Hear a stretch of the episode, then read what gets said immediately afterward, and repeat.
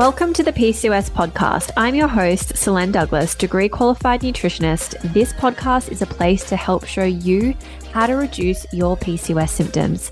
Getting diagnosed with PCOS can be super confusing. It typically comes with very little information about what the condition actually is and how to manage it long term. In this podcast, we cover the keys to understanding what PCOS is, the best approaches to improving your PCOS, and of course, how to reduce your PCOS symptoms through non medication based approaches. If you've been recently diagnosed with PCOS or you've had PCOS for a long time and you're wondering, what the heck do I do now? And what do I need to do to reduce my symptoms?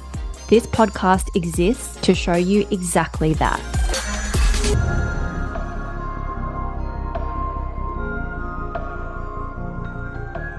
If you have PCOS and you want a strategic approach to help you lose weight, banish acne, stabilize your cycles, and reduce anxiety inducing hair growth, then I would love to invite you to register for my free PCOS masterclass. In this masterclass, I'm going to be breaking down my exact process that I use when I'm helping clients like you reduce and resolve their PCOS symptoms without medication. To get access to the masterclass, all you need to do is head to the link in the show notes, or you can access it directly by going to solainedouglas.com forward slash webinar hyphen registration hyphen EG, or you'll find that link in the show notes below. Hello, welcome back to another episode of the podcast. Thanks so much for listening to me today. We're talking all about some different reasons why you might not be losing weight with PCOS. Now, I know if you have PCOS, it doesn't necessarily mean that your goal is going to be weight loss or fat loss, but for a lot of people with PCOS, that is going to be one of the key symptoms that you're really struggling with. And I understand it can be a really, really frustrating symptom to be navigating, especially when it feels like you've you've tried all the things and you've done all of the things and it just you can't quite work out. There must be something missing. Why does it feel like you uh, seem to look at food and put on weight or no matter what you do even if you eat the same as your friends it just something doesn't add up. There's something that is working different in your body that's making it really difficult or challenging for you to lose weight. And it can be a really, really frustrating symptom. It can be really hard to navigate mentally as well from a mental health perspective. Um, and usually slash always there's an underlying reason why it's difficult for you to achieve that healthy weight loss and weight regulation. And we often need to do some digging to work out why. So there's multiple different causes as to why it can be challenging to lose weight with PCOS and we're kind of going to go through all of them uh, and keep in mind that all of these are often interconnected, where, for example, I'll explain how uh, lack of sleep, for example, can actually start to impact other factors and, and kind of how it can all become this perfect storm, which makes it really, really challenging. Um, so, number one, that we're going to start with is the most obvious explanation in PCOS and something that's always really important to assess. And that is issues with insulin and blood sugar control. So, insulin resistance, which basically just means that your body has become resistant to the signaling of insulin, often due to a dietary excess in carbohydrates or sugars. That insulin hormone becomes too high, and your cells don't respond to it in the way that they used to, which is the resistance to the insulin. This basically just means that if we were to go away and run some testing, we would find that you have high insulin, issues with uh, sometimes issues with fasting blood glucose, or issues with HbA1c. It has been my experience that this can really vary in terms of presentation. And what I am finding more and more across working with so many different clients, looking at so many different test results, and using different testing methods to explore insulin and blood sugar control. is that you're hard pressed to find a PCOS case that doesn't have some degree of insulin or blood sugar issues. And it becomes a sliding scale as to how severe it is. So, I have clients who have what I would say is more crude or overt insulin resistance. So, when we're looking at testing this, I always use a fasting insulin test. We want to fast for 10 to 12 hours overnight, not too much longer than that. Uh, and we want to get that fasting insulin tested. Ideally, we want this to sit between three to five MIU per liter.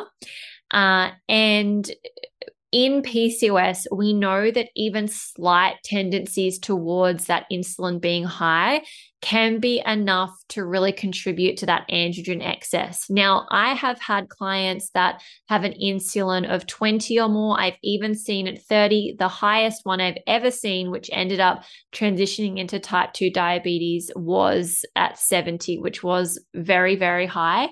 And in that particular client, I really encouraged them to actually get on metformin straight away with the help of their doctor and actually also use the natural strategies at the same time because that was more of a you know, this is really urgent situation for that client. And she's actually since brought it back down over the course of a couple of months to 27 with combining metformin and natural strategies. That's amazing. Uh, and now we're looking at managing it solely through natural approaches. So, insulin can be at that end of the spectrum, which is like severe insulin resistance. Where it's above 20, it's definitely quite serious. Then, really, between 10 and 20, I would call that more of a um, moderate to high insulin resistance. And then, sort of between six to 10, obviously, six is kind of fine, but much over that. And we are seeing that trend towards being insulin resistant. And that insulin can worsen the androgen excess. So, androgens really being that defining feature or characteristic within PCOS. So, it's a sliding scale as to how severe it is. And I've done more and more work with clients using CGMs or continuous glucose monitors. I've spoken a bit about this on Instagram. And what I'm finding really interesting is even clients that have PCOS that actually don't present with that overt even moderate insulin resistance, they might have an insulin of, say, six or seven, which usually wouldn't be concerning. When we put a CGM on them, they actually have very volatile blood sugar control and very uh, sort of unusually high responses to foods that we wouldn't expect them to have such a severe response to. So, essentially, what this indicates to me from an anecdotal perspective in working with clients is that there does seem to be this trend or predisposition strongly towards issues with metabolic control, even in the absence of overt insulin resistance. And so, what this means for clients with PCOS is that from a dietary perspective, the strategies we're using to regulate blood sugar are extremely important in managing this condition and become even more important and more of a reason to be on top of these when you do have that higher insulin. So just to kind of back up a little bit and explain a little bit more about, you know, what insulin is and kind of how it works in our body is basically when you eat sugars and carbohydrates, your blood glucose levels will go up.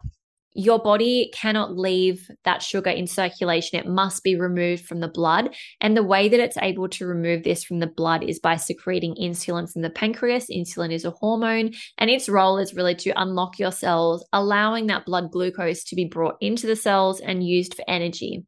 Now, what happens in insulin resistance is essentially there uh, has been an um, you know a dietary excess, typically of blood sugar um, coming in, so of carbohydrates. And therefore, there's been um, those cells, if you want to imagine it like this, is a simplistic explanation, but it helps to conceptualize. Those cells have now been filled with blood glucose. They're replete. If you imagine these like storage cupboards, the cells are kind of like, no, thank you. I've got enough blood sugar here. We don't have enough room for you.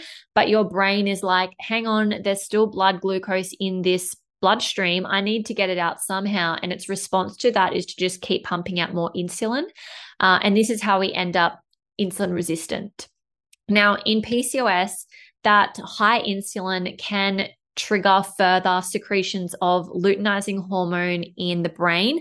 And this can further trigger the excess testosterone production from the ovaries, which is really how insulin resistance can worsen uh, PCOS specific to the androgens. And then it goes into other avenues because high insulin will cause high inflammation markers. And that continues the cascade in many, many different areas beyond the scope of what we'll explain in this podcast. And that's really how we see that perfect storm kicking off. And then to further this, when you become more insulin resistant and there is more storage of fat tissue, that fat tissue also becomes capable of producing its own testosterone, which is a big problem, of course, for PCOS. Um, but now, what tends to happen with that as well is as your body mass grows, your thyroid gets put under more stress because it now needs to produce more thyroid hormone than it ever has before in order to kind of provide hormone for the additional body mass. So, hopefully, that makes sense. And we're kind of seeing how all of these different pieces begin to fit together. Now, back to the weight side of things. So, insulin is what's called an anabolic hormone, which means that it is a growth hormone. Um, and its role is to build things in the body. So, when it's too high, which it often is with PCOS or dysregulated, um, it's your main fat storage hormone. It's actually going to make it difficult for you to lose weight and it is going to cause a predisposition towards fat storage. Now, the goal from our diet is to get that insulin down as quick as we can because that means that it's going to become easier for you to lose weight. As you start to lose that weight, your inflammation markers go down, your thyroid starts performing better. And we see this time and time again. To give another example, when I have clients that have a underfunctioning thyroid that are medicated for it as we get them losing weight their thyroid medication needs to be adjusted because they're no longer requiring as much thyroid medication as they used to because their body mass has reduced so we can see this uh, same mechanism that I've explained about how thyroid hormone is required to service additional body mass um, in reverse when someone starts losing weight. So, these systems in our body don't work in isolation and are very much connected. High insulin and problems with regulating blood sugar equals higher body mass, generally speaking, and equals worse androgen excess and underfunctioning of the thyroid, which perpetuates the weight loss problem, um, more inflammation, and therefore our key goal is to work out okay what are the two main pri- or you know what are the one to two priorities here where if we say fix the insulin, everything else starts correcting. And that is often what we'll see in PCOS, that we're looking for that big domino, if you will, and improving that starts to improve everything else. Uh, improving insulin is actually simple. I didn't say easy, but simple. It is simple and it can be done relatively quickly. You can start reversing your insulin resistance in a matter of weeks when you're eating in the right way.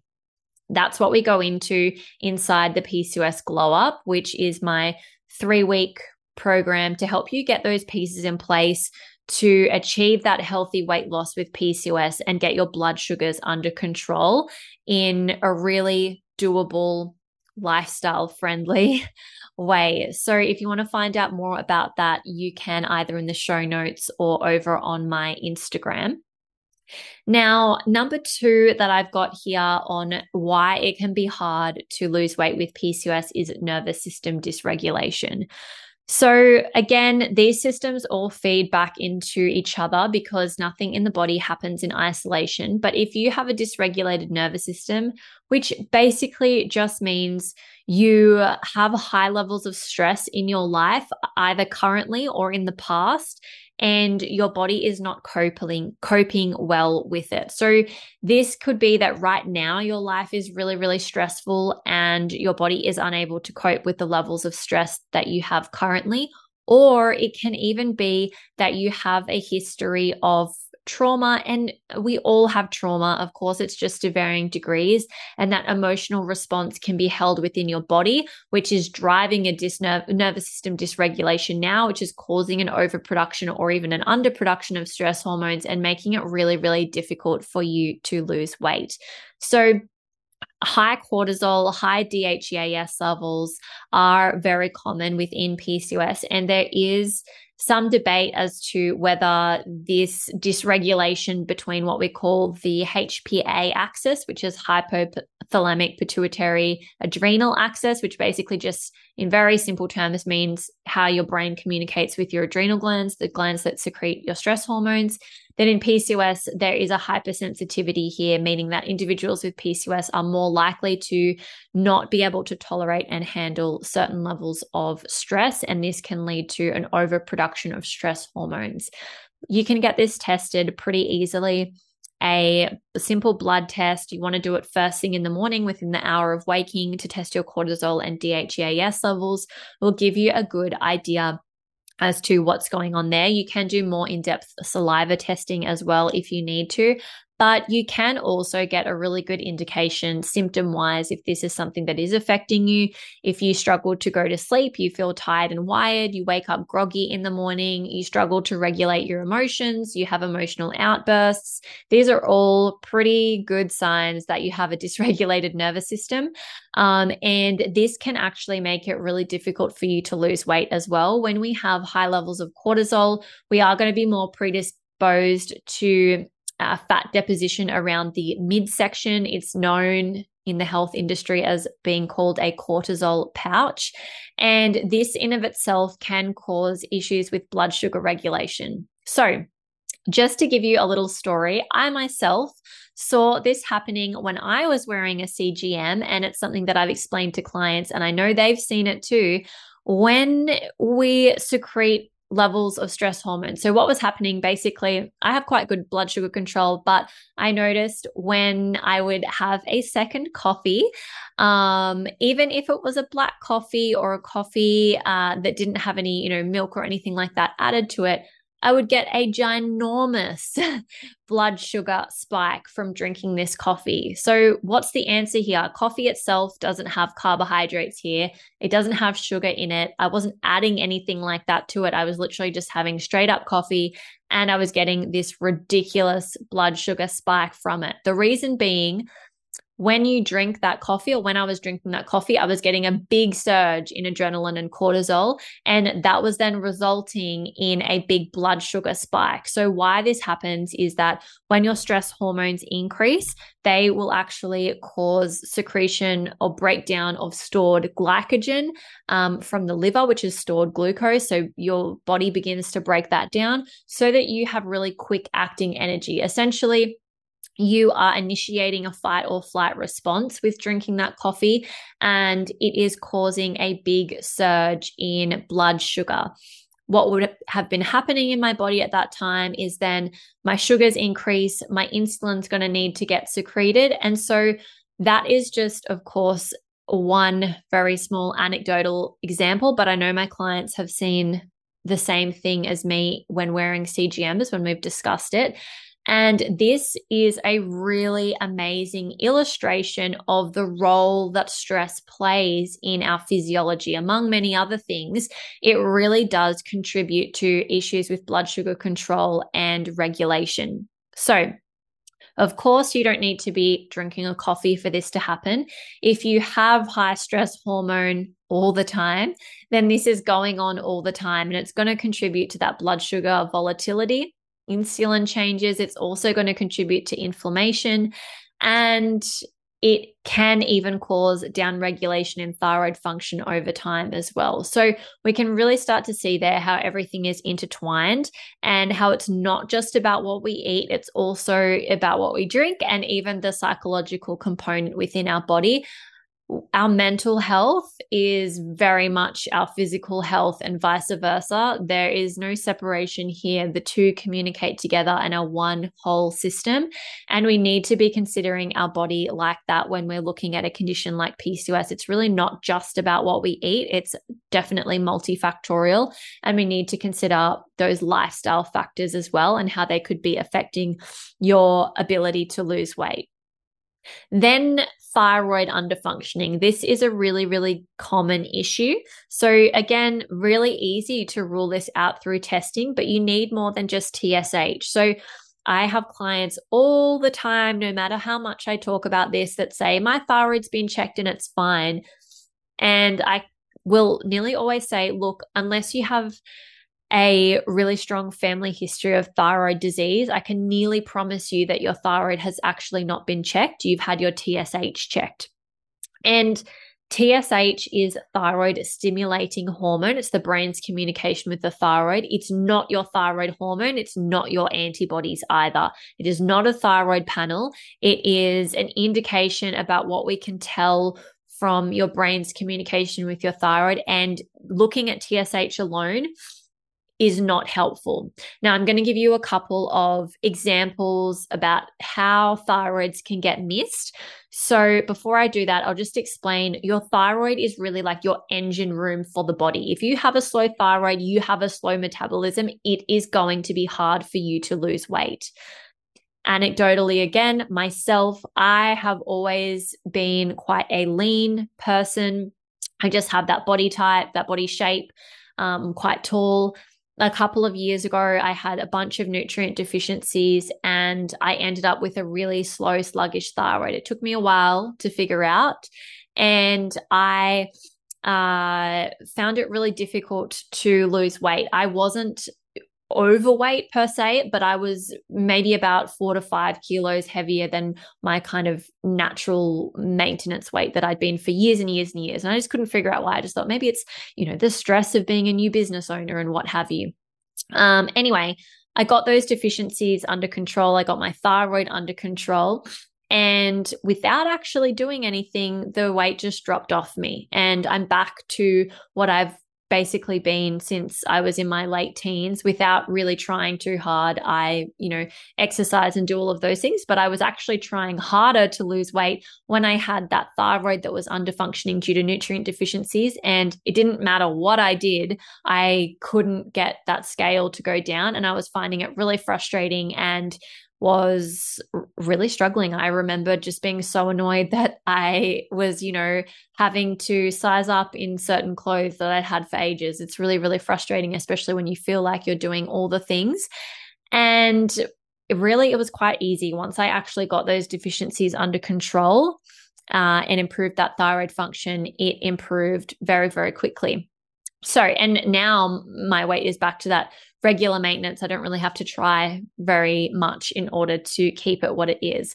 So, your thyroid is really, really important in regulating your weight. And you have receptors for thyroid hormone in every single tissue in your body. So, when it is under functioning, you're going to have other symptoms. Other things I was experiencing as a result of that was quite heavy periods at the time and a lot of anxiety as well because an underfunctioning thyroid will affect your mental health. Uh, and so, where was I? Going back to how it can get missed. So, in Australia, at least, your TSH gets checked, which is the thyroid stimulating hormone, um, and nothing else. Now, the first problem is that for TSH, the reference range is too wide. In most labs, it will be they'll accept a 0.4 up to 4 as being normal, when optimally we would want it to sit between 1 and 2. So, for example, I was looking at client test results yesterday, and one of the things I picked up in her results was definitely that she has an underactive thyroid. Her TSH is sitting at four uh, it was 4.1 or 4.2. And so even the lab in that example had marked it as red with a high next to it.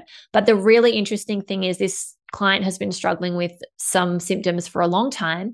And when I looked back at her test results from 2020, because on a testing uh, printout, they will show your current results and then any previous results that you've had done at that particular lab, I could actually see that her TSH back in 2020 was 3.2. So already too high then and already a problem then. But because it was fitting within this ridiculously wide open reference range, it was not picked up as an issue by her GP. Had she come to see me three years ago, I would have flagged that and wanted to look into it then. So, this is how people get missed that our reference ranges are really, really poor and not in place to promote optimal health. They are in place to capture disease states.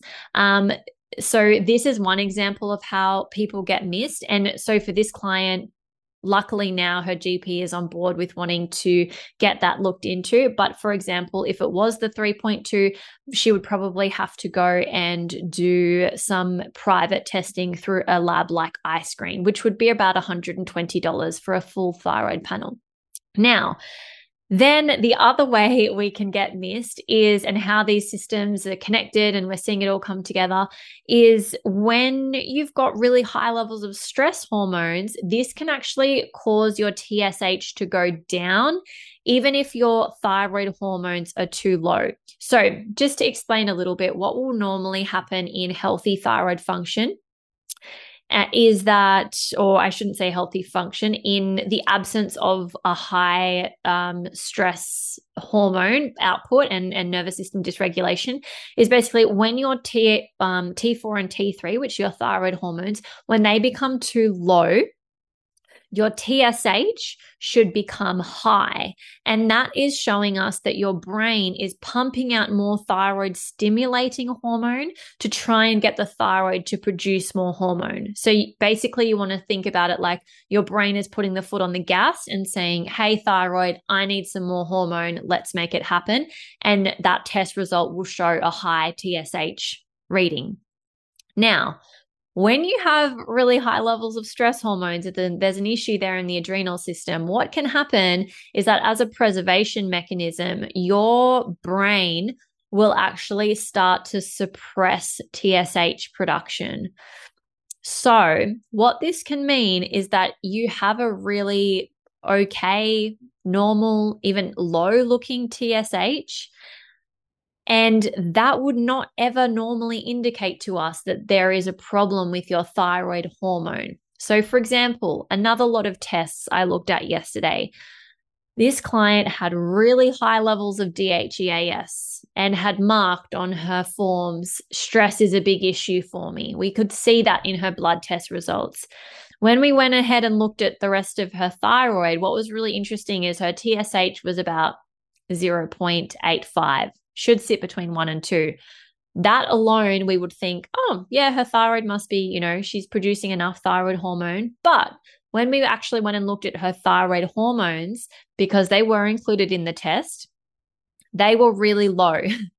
And that shows to us most likely what is happening in that case is that that high level of stress hormones causing a TSH suppression and we are not able to pick up that there actually is a real problem there with her thyroid hormones. So this client does have a healthy weight loss goal and so actioning all of these things collectively, really working on her adrenals and getting those DHEAS levels down, working on her TSH and her T4 T3 levels is going to be really crucial in her achieving that goal.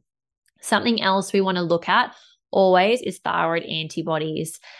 The research shows that your TSH can look normal, air quotes, for up to 10 years, even if there is an autoimmune condition bubbling away under the surface. And this is how people get missed. If you are struggling with PCOS, if you are struggling with weight loss, I really encourage you just go and have your thyroid checked. It'll cost you $120 if you have to pay for it yourself really hopefully for most of you that is something that is really really doable um, and will give you the answers straight away as to whether there is a problem there with your thyroid underfunctioning or not Number four is unidentified food sensitivities and really how this can be causing inflammation in the body. So, sometimes people are going to do better off foods like gluten and dairy. There's, of course, many other food sensitivities. I nearly, I've never recommended food sensitivity testing and I never will. Um, you know, if you're reacting to really benign foods like, I don't know, you know, your higher FODMAP foods and things like that, you probably have more of a problem or, or dysbiotic microbiome and that's something that requires testing and working on rather than removing a whole bunch of foods that you should otherwise be able to tolerate. However, a lot of people will do better off either dairy or gluten or both. These are really common allergens and often this doesn't necessarily mean that there is something wrong with your gut per se. If you're reacting to a heap of foods, I do think it is salient to go and do a microbiome test and look into this further to try and uncover that. But if you're reacting to, you know, really sort of standard dairy or gluten, then that's not necessarily a problem with your physiology. But identifying issues with these foods can definitely lead to decreased inflammation, which can ultimately lead to decreased carrying of water weight and inflammation within the body, which can make it really a lot easier for you to lose weight. Now, Number five is that maybe you're just too focused on the scales rather than body composition. So, we're obsessed with weight people are obsessed with what they weigh. And instead, we should be thinking about how our clothes fit and what our body composition is, what our muscle mass is, rather just than what you weigh. Now, I, for example, would way rather be 65 kilos and have really, really great muscle mass, be strong and fit and feel good within my clothes than be 60 kilos and have a really, you know, uh, have really little muscle mass and not be very strong. And, you know, maybe I can still fit into my clothes, but overall, my body composition isn't what I would want it to be, right? So even though that 65 kilo example is five kilos more weight, what I'm accounting therefore is that there is an increase in muscle mass, which is ultimately going to mean way better metabolic function, way better for my longevity and overall, that's going to mean that I actually have a higher tolerance for carbohydrates. I'm going to be strong and able to run after my little boy, which is way more important and meaningful to me than being 60 kilos, so five kilos lighter. So, just to explain, there's a real difference between fat loss and weight loss. And also, we really want to account for body composition, muscle mass. It's better to be guided by how your clothes are fitting and how your body is looking in terms of, you know, fitness levels rather than being obsessed purely with weight because there's a lot of different factors that can affect weight. Um, number six is, you know, maybe it's time to really look at your macronutrient balance. This is something that we go through inside the PCOS GlowUp as well, really making sure that you get that in place because this is the OG nutrition foundation. You need to be eating an appropriate amount of proteins, fats, and fiber and carbohydrates for your body depending on what your issues are. If you've got high insulin, this is going to look a little bit different than if you don't. Um, but it's really important to get your macronutrient balance right because this is going to mean that you have less cravings. It's easier for you to regulate your appetite. You have more energy as well, and you're less reliant on stimulants and sugars to keep you going throughout the day. So, macronutrient balance is key. You really need to have this in place to feel like you have that freedom around food. Without that, it's going to be really, really tricky, and you're also going to struggle with your energy. Number seven is that you are not sleeping well. So, this is really common. I find a lot of people are either struggling to get to sleep, can't stay asleep, or waking up groggy in the morning, which can mean other things, but can be an indication that you aren't sleeping well during the night. So, What you do in the hour or two before bed sets you up for sleep. And often, what we do is we spend all day running around, stressed, and doing all of the things. Then we're making dinner, then we're doing house chores and getting ready for the next day. And then all of a sudden, we're throwing ourselves into bed and going, okay, off sleep. And your body doesn't really work like that. It needs a little bit of preparation to sleep well. We're also exposed to a lot more light, artificial light, than what we ever have been before.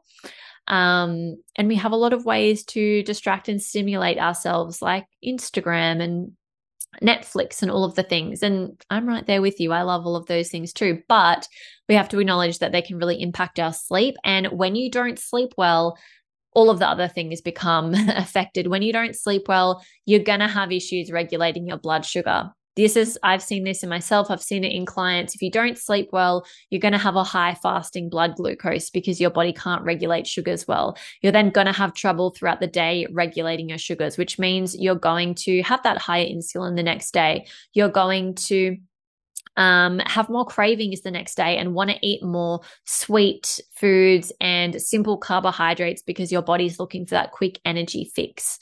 When you don't sleep well, your cortisol and stress hormones are also higher the next day. All of this, of course, affects everything that we've just spoken about. And it's really, really important that you get your sleep right. Now, I say this with full awareness that sometimes you don't have control over your sleep, especially if you have little ones. I can have the best intention about getting the best night's sleep and then still be woken up five, six times on a bad night. So sometimes there are circumstances that are out of your control, of course, but there is a lot that is within your control around setting up that really healthy sleep routine, turning off your devices, getting off your blue light, um, you know, implementing some good quality magnesium. These are all activities which can really help to improve your ease in getting to sleep and then your quality of sleep as well. And all of this can have a huge impact on your PCOS. There's actually a really, really high degree of sleep apnea issues in women with PCOS. And this can also be a huge part of the trigger with the insulin side of things as well and that blood sugar dysregulation. So, very much all these systems are connected, feeding in to each other. So, of course, what this all means really is that weight loss is more complicated than calories in, calories out. Your calories still matter. Your macros still very much matter, but there can be other things going on. And the most common and simplest explanation in PCOS is going to be insulin and blood sugar issues. Now, if you don't have those, it's then important to start going, okay, well, what else could it be? And it becomes a process of elimination in working through these different issues. So, we spoke about insulin and the act of regulating blood sugar. This is really important. Whether or not you have overt insulin resistance or not, getting that blood sugar regulation as stable as possible is imperative for better management of PCOS. And this is what we go through in the PCOS GlowUp.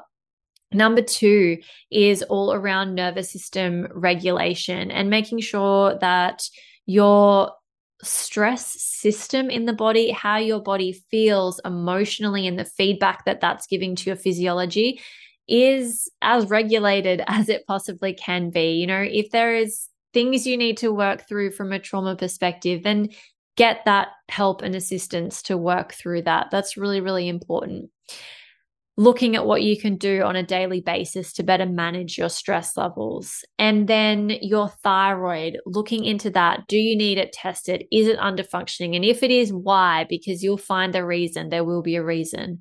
Number four, is there food sensitivities there? You know, could it be something like dairy or gluten triggering inflammation? Are you too focused or obsessed with the number on the scale rather than your body composition? You should be more focused on body composition and muscle mass than weight alone.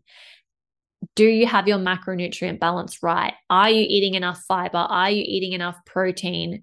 Are you eating enough healthy fats? And what is your carbohydrate intake like? Are you sleeping well? And if not, what can you do to actually start optimizing that now? What is within your control? there you have it the seven reasons why it can be challenging to lose weight with PCOS.